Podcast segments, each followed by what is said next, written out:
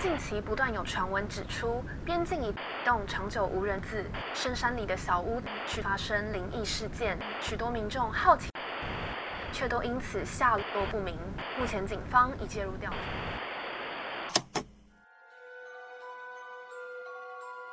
欢迎来到怪奇故事屋。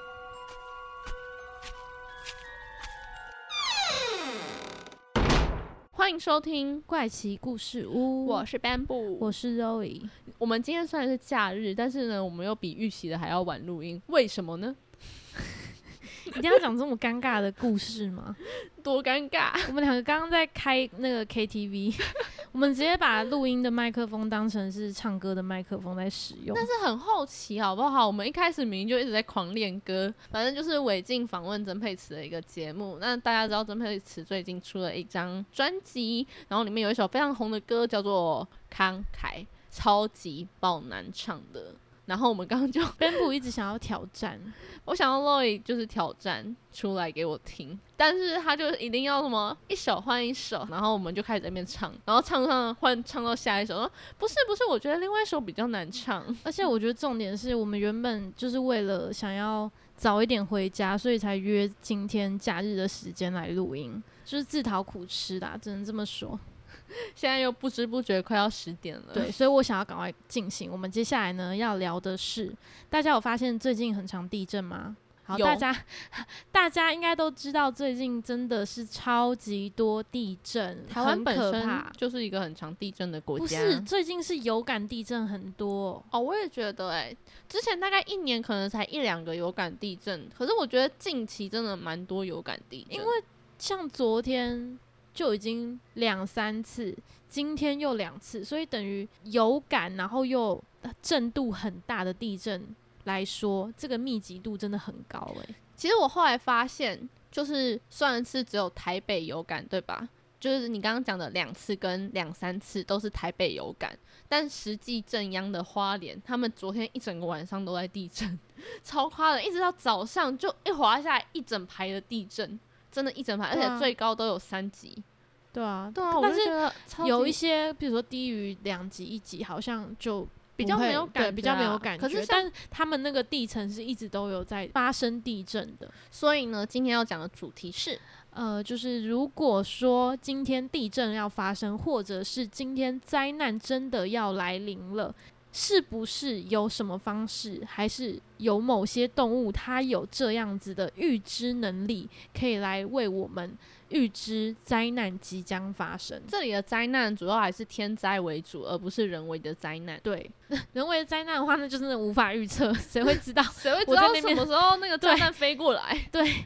那其实大家应该也都有听说过，在地震来临之前，或是灾难发生之前，动物都会有一些蛮特别的举动。Bamboo，你有听说过吗？其实我最先知道这件事情是在看，我记得是二零一二还是世界末日某一个其中一部电影，他们在发生天灾之前，有一幕是很多鸟突然这样子呼飞过天空，不知道大家有没有印象？我自己第一次的印象是有一部电影叫做《》。心动奇迹，那个是一个日本电电影，然后日本的狗狗，等一下，我就是那只狗狗为为了就是它的主人要救它的主人，然后我还手挖到流血。心动奇迹里面也有一幕，就是印象中啦，就是也是像你说的，就是鸟禽类动物这样子飞过去，还是乌鸦。飞过去的一个画面，所以我那时候呢，从小看这部电影的我，就一直觉得，当地震要来了，或是海啸来临之前，有灾难要发生时，鸟类就会开始迁徙或者是逃亡。那这一个状况到底是不是真的的呢？我们先来说一下为什么。海啸预测或是地震预测这件事情会这么重要？在二零零四年呢，靠近印尼的印度洋那边发生了九点一级的海底大地震，后来呢就引发了非常巨大的海啸嘛。在印度的沿海，有十几个国家被这个海啸冲击。重点是，死于这个海啸的有二十二点五万人，这个死伤人数是非常可怕的。为什么会如如此的惊人呢？其中一个原因就是当地的居民根本不知道有一个海啸要来了。对，非常多地区他们是没有明确的海啸警报的，而且因为年久失修，其实很多地方的这个海啸的警报系统呢，早就已经失去效用了，没有办法起到它的效果。嗯，就算你的效果器有办法作用好了，它可能在海啸来的时候，因为电讯的那个通讯中断，很多简讯它也没有办法传到大家的手机里，嗯所以海啸有点像是突然之间就侵袭而来。嗯在那个当时呢，海啸要冲破海岸线的几分钟前、几小时之内，其实他们也有发现，有一些动物好像已经感觉到灾难真的要来了，真的要大难临头了。据目击者说呢，那个时候大象呢都往高处奔跑，红鹤呢他们是放弃了低洼的筑巢的水域往高处走，狗狗呢他们是拒绝出门的。在泰国的海边有一个村庄叫做邦科伊，据当地的居民报告说，在海啸来临的前几分钟，甚至有看到在海边旁边的一群水牛，他们突然的竖起耳朵盯向大海，后来他们就跑到附近的一座山上，嗯，但是那个时候他们并不知道，诶，为什么他们要这样做，对他们要这样做，没想到在没过多久就发生了大海啸。其中呢，有一个曾经任职于联合国国际减灾署的一个研究员，他叫做纳夫莲娜，他也曾经说过，在死里逃生的人，他们有提出一些证据，说他们看到了一些动物，像是牛啊、山羊啊、猫咪或者是鸟类，在地震发生不久之后，赶在海啸来临之前，他们是有意识的嗯往内陆的那个方向去跑。这一些死里逃生的人呐、他们很多都是看到动物跑了，他们跟着跑，所以嗯他们最后才能死里逃生。哦，所以才会让大家觉得说，会不会我们来研究这些动物，也可以让我们自己得以保命？嗯那其实我刚刚有看到一个资料，它是显示说，为什么我们人类明明科技这么这么样的发达，却没有办法预测预测地震？Bamboo，你觉得是为什么？其实应该也是有一些可以预测地震的仪器吧，像是在 N 百年前有一位发明了地震仪啊，它不是就是可以预测地震嘛？那现在有一些仪器其实是可以预测地震，但是它的预测地震是只能从地震刚开始发生的那一瞬间，他们马上通报大家，所以当地震发生开始的那一瞬间传到表面的这个时间真的太短了，所以实际上真的还是很难去预测。没，错，所以这就是我所要说的，就是人类能够做到的，就是去测这一个震度，比如说测当地震这个大地一摇晃，然后赶紧的通报远方可能两百公里。一千公里之外的人，地震要来了，但是他没有办法预知，嗯，他只能在发生后传达这个讯息。那刚刚请 Ben 补猜是为什么？为什么要请我猜？对，就是我刚刚请你猜为什么啊？就是为什么人类无法预知呢？为什么动物有办法预知，人类却无法预知？这是我刚刚看到一个资料上面写的。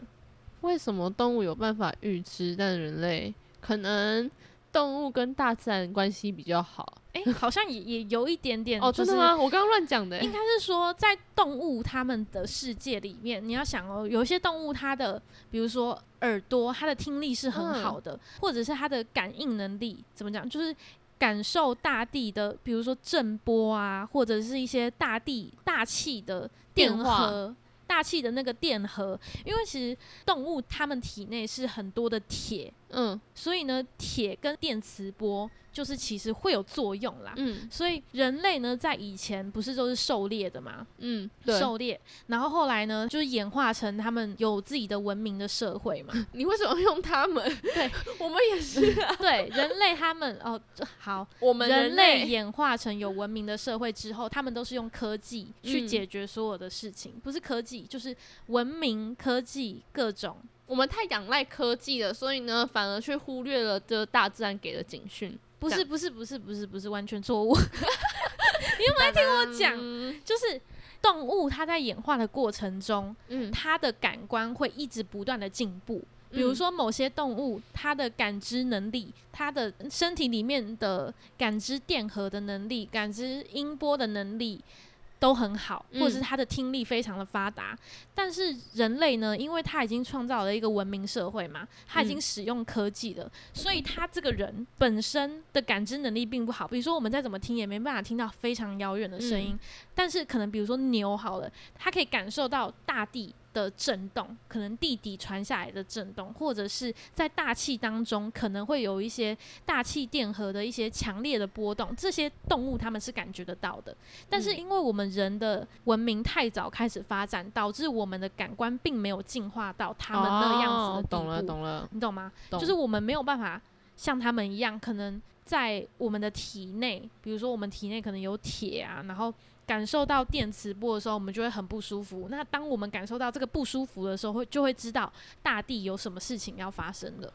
对，它其实是类似这样子的一个概念。因为其实，在地震发生前。的一个时段呢，岩石的深处，它一定会产生非常强大的一个压力嘛。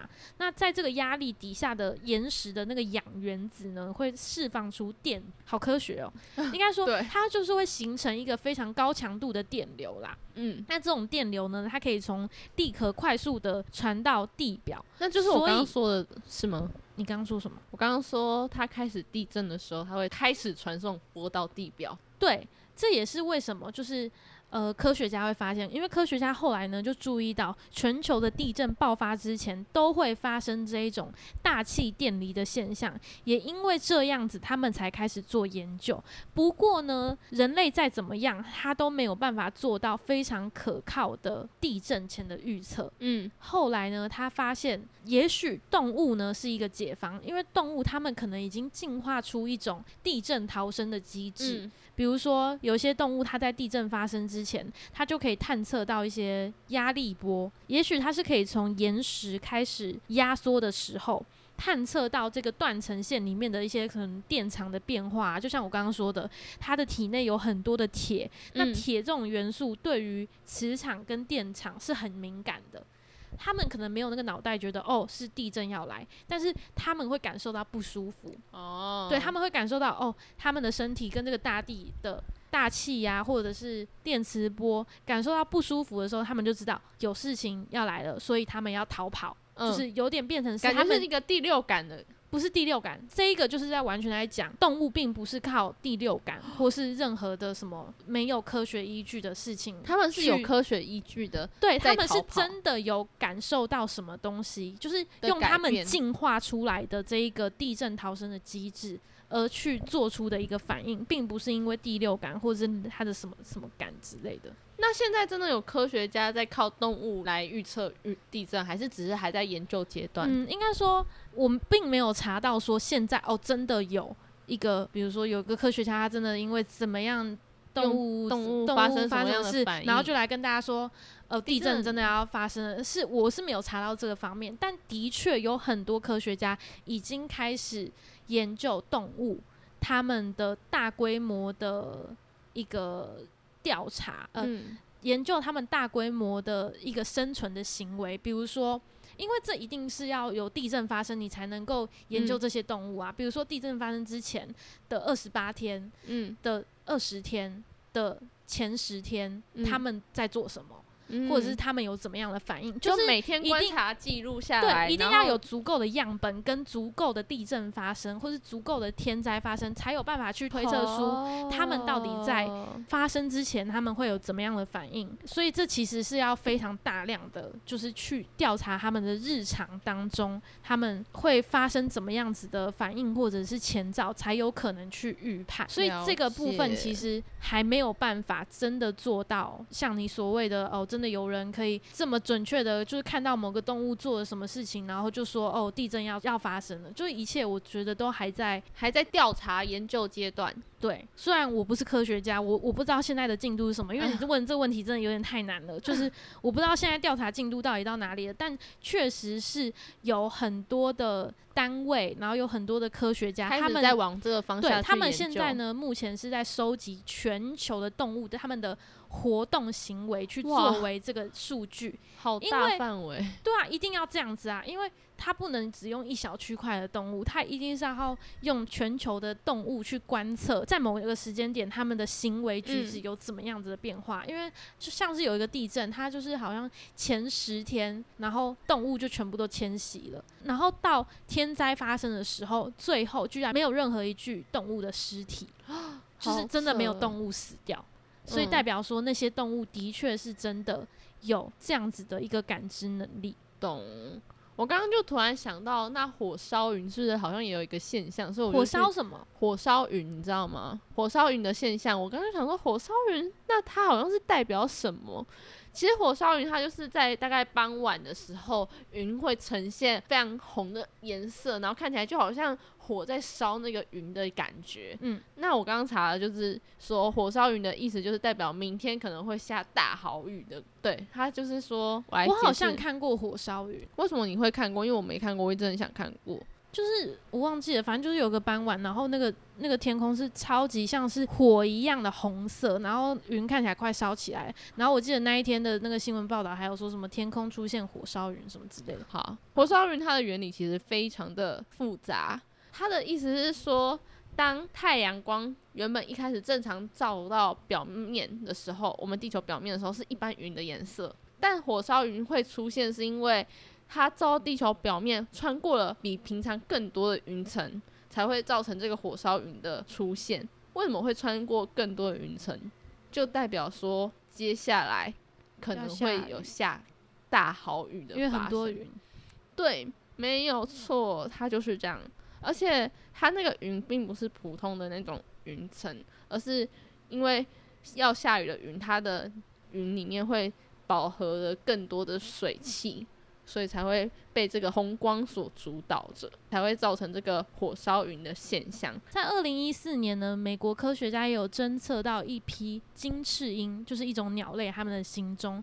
记录到这一个非常令人意外的时刻呢，就是他们发现监测的金翅鹰，虽然刚从南美洲飞了五千公里哦。到某一个山脉，反正他们就是要去某个地方栖息啦，这是他们一直以来的一个传统。但没想到，突然之间，他们明明就飞了五千公里，飞回到他们栖息地嘛，突然之间就全部又飞回去了。嗯。对，大家都不知道为什么，就是他们又飞回去七百公里之外，没想到在这一批金翅鹰飞离后不久，这个地方就遭到了八十多个恐怖龙卷风的袭击，然后呢，导致了三十五个人的死亡，经济的损伤甚至是超过十亿美元。那这一个现象其实就非常的明显，就像我刚刚所谓的，为什么金翅鹰它居然可以感觉到？四百公里外有一个龙卷风要袭来的，他们是怎么预测到的？其实科学家最先的猜测就是次声波，也就是我们人类的听觉听不到的那种声波，他们是存在于大自然里面的一个低频率的声波。但是呢，这些鸟类他们可能已经听习惯了。就是他们可以判别出现在的声波跟正常的时候的声波是不一样的，所以他们知道有事情要发生，而且对，而且龙卷风暴呢会产生非常强大的次声波，这种次声波它会从暴风源。一直传递到数千里之外，所以鸟类只要一听到这个声音，他们就知道哦，有事情要发生，或是有龙卷风要发生，就有点类似刚刚我所谓的，就是他们进化出一个地震的逃生机制。那这就是龙卷风的逃生机制。以上呢，就是这一次我们所聊到的有关于动物预感呐，跟人类预报天灾有关的一些，我觉得今天蛮科学的，对，真的蛮科学的，今天蛮科学的。虽然说。动物这个方面可能对我们预测是真的有帮助啦，但是仅仅靠动物反常这个行为。其实是不足以去预防这个灾难，预防这个灾难的。所以人类，我现在我每次讲人类，我都觉得有种很奇怪的感觉，就有一种好像我是什么科学家。就人类呢，还需要将各方面的一些前兆或者是讯息啦，做综合的分析，才能够把握状况。但是到现在，我们都还没有办法找到一个真正的解方。嗯，对，没有错。好，那地震来的时候该怎么办呢？对，这边呢，Bamboo 说他非常的了解，所以大家也可以听听一下他的那个 地震小教室，因为最近因为最近地震真的太多了，我觉得这种就是尝试非常的重要。哎，说到地震，我来跟大家讲一个题外话，也不算题外话，就是台湾有一个非常有名的大地震，叫做九二一大地震。那我今天就跟我同事在聊到，因为今天发生了多起地震，应该说从昨天开始，然后我们就今天就聊到九二一大地震，因为九二一大地震的时候，我们刚好都没有经历到，应该说我们这个年代的人可能才刚出生，对于九二一的印象没有很多。那我同事分享说，他当时遇到九二一的时候，他还在国小，可是他印象就非常深刻，就是当时是整个大停电。而且是那种偶尔会停电的，就可能突然有电，那突然又没电，那地震会突然来，然后或者是没有来。他说他们跟他的家人住在公园，好像几个礼拜。当时因为有很多个余震，所以呢，有些人就会开始在公园搭帐篷。他跟他家人就是直接住在公园。但那时候不是这样很常见吗？好像那时候都是这样，就是那时候吗？住就是会住在空地，就大家就会迁徙。你有听说过？因为我比我们大的人。因为我听我家人好像没有特别说会住在空地那个啊，他应该不是台北人吧？他是啊，他住在新庄啊。哦，真的？对啊，他说他们家附近的人那一阵子都住在公园，然后只要写作业就会去那个路灯底下或者是阳台，依靠着路灯的灯光在写作业，因为家里整个都大停电。好可怕！对啊，这是我们无法经历的一件事情。都听众朋友们应该有些会有那个，有些人可能会有一些感触的印象。对，好，所以再讲回来，地震该如何预防呢？其实我也没有到这么的厉害，只是因为我刚好毕制的作业有做到关于地震预防这件事情。那地震来的时候，最一开始是先找一个柔软的软垫，或者是任何物品都 OK，保护你的头部，或用你的手。也可以保护头部，最先的一定是蹲低保护头部。那最好是可以躲在安全、固定、稳固的一个底下，桌子底下。或者是椅子底下都 OK。那如果没有的话，你就是拿柔软的东西挡住头部，也蛮重要的，就是要记得关灯、关瓦斯，然后把门打开。我猜这些姿势应该大家都有遇过。可是我觉得最难去判断的是怎样的地震是大到你需要去做这些事情。其实我今天看到的是，就是很多人会觉得说，地震一发生就是要跑出去，或者是地震一发生就是要赶快开门啊，或者做什么。事情，或者是比如说，有些人会觉得，哦，我就是先待在原地，看它会不会变大，这样。对。但是，就是我看到的那那个社群，他是在讲说，最重要的，不管是怎么样，第一个原则就是一定要保护你的头，保护头颈部，因为万一它真的突然大，你想跑也跑不了，因为你根本站不稳。所以，其实很多地震死亡的人啊，他们受伤。有三分之一的死者，他们都是头颈部，就是头颅、颈部啊、颅骨、头部的地方最重要的那个部位受到伤害，对，受到伤害而死掉的。就你可能平常砸到手或者砸到哪里都还不会怎么样，不会死掉。但是当你真的颈部可能受伤的时候，是真的会危及到你的生命危险的。所以不管怎么样，你在哪里，总之就是先保护你的头，赶快趴下找掩护的地方。但台湾人对于地震这件事情，可能是太常发生了，我觉得。所以呢，很多人其实并不会有那个意识，或者是。我们常在做地震演练，就像国小可能就开始在做地震演练，但当真的发生大地震的时候，你会根本不知道你到底该不该逃。对，真的，我觉得就是因为太常发生地震了，所以我们对于地震就有点习以为常，然后也很难去判断。我记得有一次。发生一个很大的地震是在我们考模拟考的时候，我不确定你有没有印象，但是我印象蛮深的。在国中的时候，我们有一次考模拟考，那发生了一个大概有感地震，然后我觉得应该有三级的有感地震，超级大，大家都在想说怎么办，要不要逃？然后重点是，你知道模拟考的时候，书包不是都放在。教室前面吗，然后就有一个同学要准备冲去拿书包的时候，地震就停了。我觉得蛮好笑的。我好像一点印象也没有哎。你对于我对于一个月前的事情都没有都没有印象。反正我对于这件事情印象蛮深的。可是我觉得就像这样子，就是你不知道到底要不要逃，然后你可能逃了之后，地震就停了。嗯嗯。之前我有看过一个影片，是就是有一个记者他在采访，就是好莱坞的一个明星，叫做就是奥斯卡伊萨克，就是演那个漫威月光骑士的一个人。然后那时候他们就是视讯在访问，没想到呢，台湾刚好发生地震，所以从那个奥斯卡的。视角来看，就是记者已经晃到模糊了，你知道吗？然后那个外国人，就是那个奥斯卡，他真的是超级惊讶，就是他超级震惊，就说现在这是什么情形？然后那个记者就说：“哦，就是现在地震啊，这样。”然后就继续要给他访问，然后他就是就开始 What the fuck，就是。就是搞什么东西，你还不快点跑？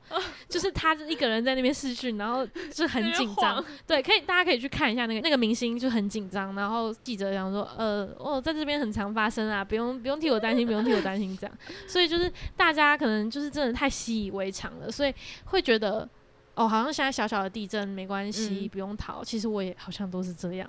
对，我觉得好像大家都有这个习惯了，但最近真的是地震太频繁了，所以导致大家也开始有一点担心。像我同学，他昨天就还在洗澡前有问说：“你觉得我要不要去洗澡？”他很怕他洗澡洗到一半又突然来一个大地震，或者是有一个地震，但的确也蛮可怕的。嗯嗯，好的，那以上呢就是今天节目的内容，希望。台湾真的不要再不是台湾，就是 不要有太大的。对我觉得慢慢震，慢慢震，让它释放一点能量是 OK 的。对，不要这样子，就是都不震，然后后面来个大地震。我觉得就释放一点能量是 OK 的。光今天就已经但是灾难，但灾难真的不要再来，像今天就传出。